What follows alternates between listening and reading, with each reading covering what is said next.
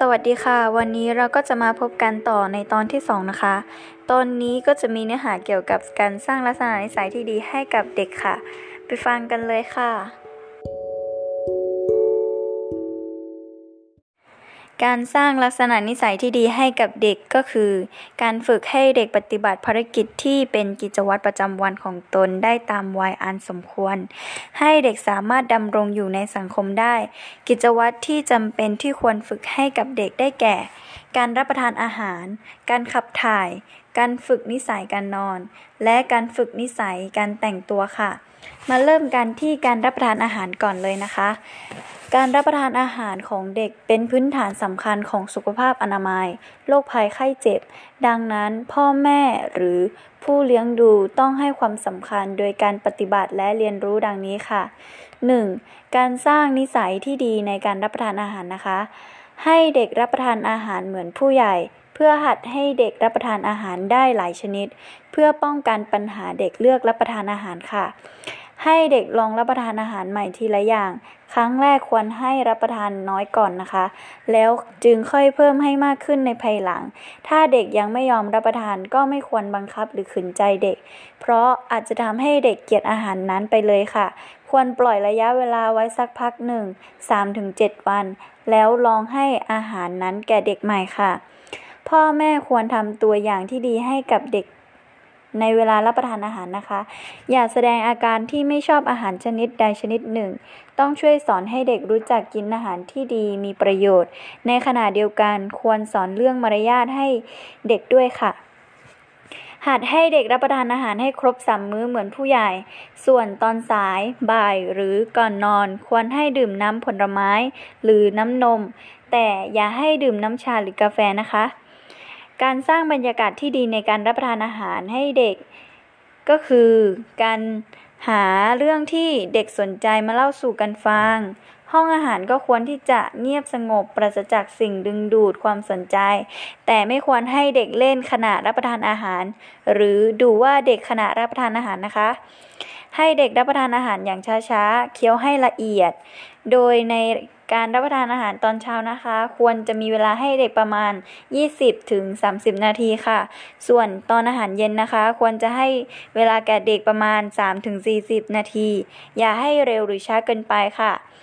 และในอาหารนะคะก็ควรที่จะมีสีสันน่ารับประทาน และภาชนะที่ใส่ก็ควรจะสะอาด มีขอบสูง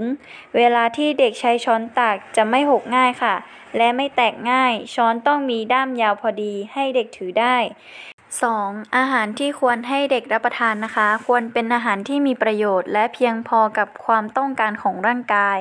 ได้สารอาหารครบทั้ง 5 หมู่ เป็นอาหารที่ย่อยง่าย สุกและนุ่ม เหมาะที่จะให้เด็กเคี้ยว ไม่ควรมีไขมันมากเกินไป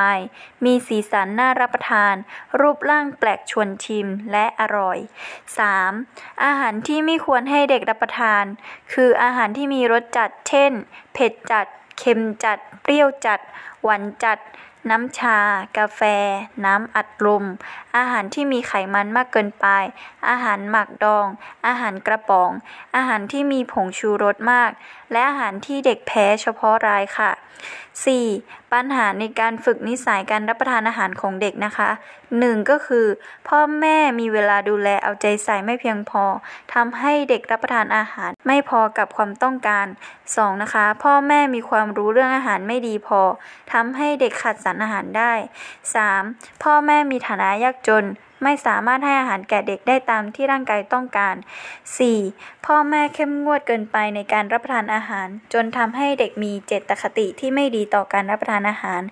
5. เด็กเลือกรับประทานอาหารทำให้ขาดอาหารที่มีประโยชน์ได้ เช่น เด็กไม่ยอมรับประทานผัก 6. เด็กแพ้อาหาร อาหารบางชนิดที่เด็กรับประทานเข้าไปแพ้เพราะร่างกายไม่ยอมรับ เช่น แพ้อาหารทะเล ร่างกายก็ขาดอาหารนั้นๆไปค่ะ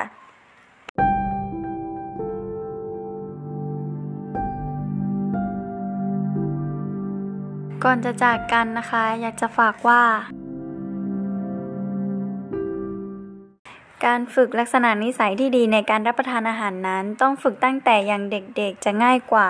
โดยเฉพาะการรับประทานอาหารผัก ซึ่งเป็นปัญหาสำคัญของเด็กวัยก่อนเรียนในปัจจุบัน ซึ่งพ่อแม่ในยุคนี้ มักไม่ค่อยมีเวลาเตรียมอาหารที่ดี มีประโยชน์ให้กับเด็กรับประทาน บางคนพบว่าอายุ 3 ปีแล้ว ยังกินอาหารอย่างอื่นไม่เป็น นอกจากกินนมอย่างเดียวทำให้มีปัญหาต่อสุขภาพ และมีปัญหาเมื่อเด็กต้องเข้าโรงเรียน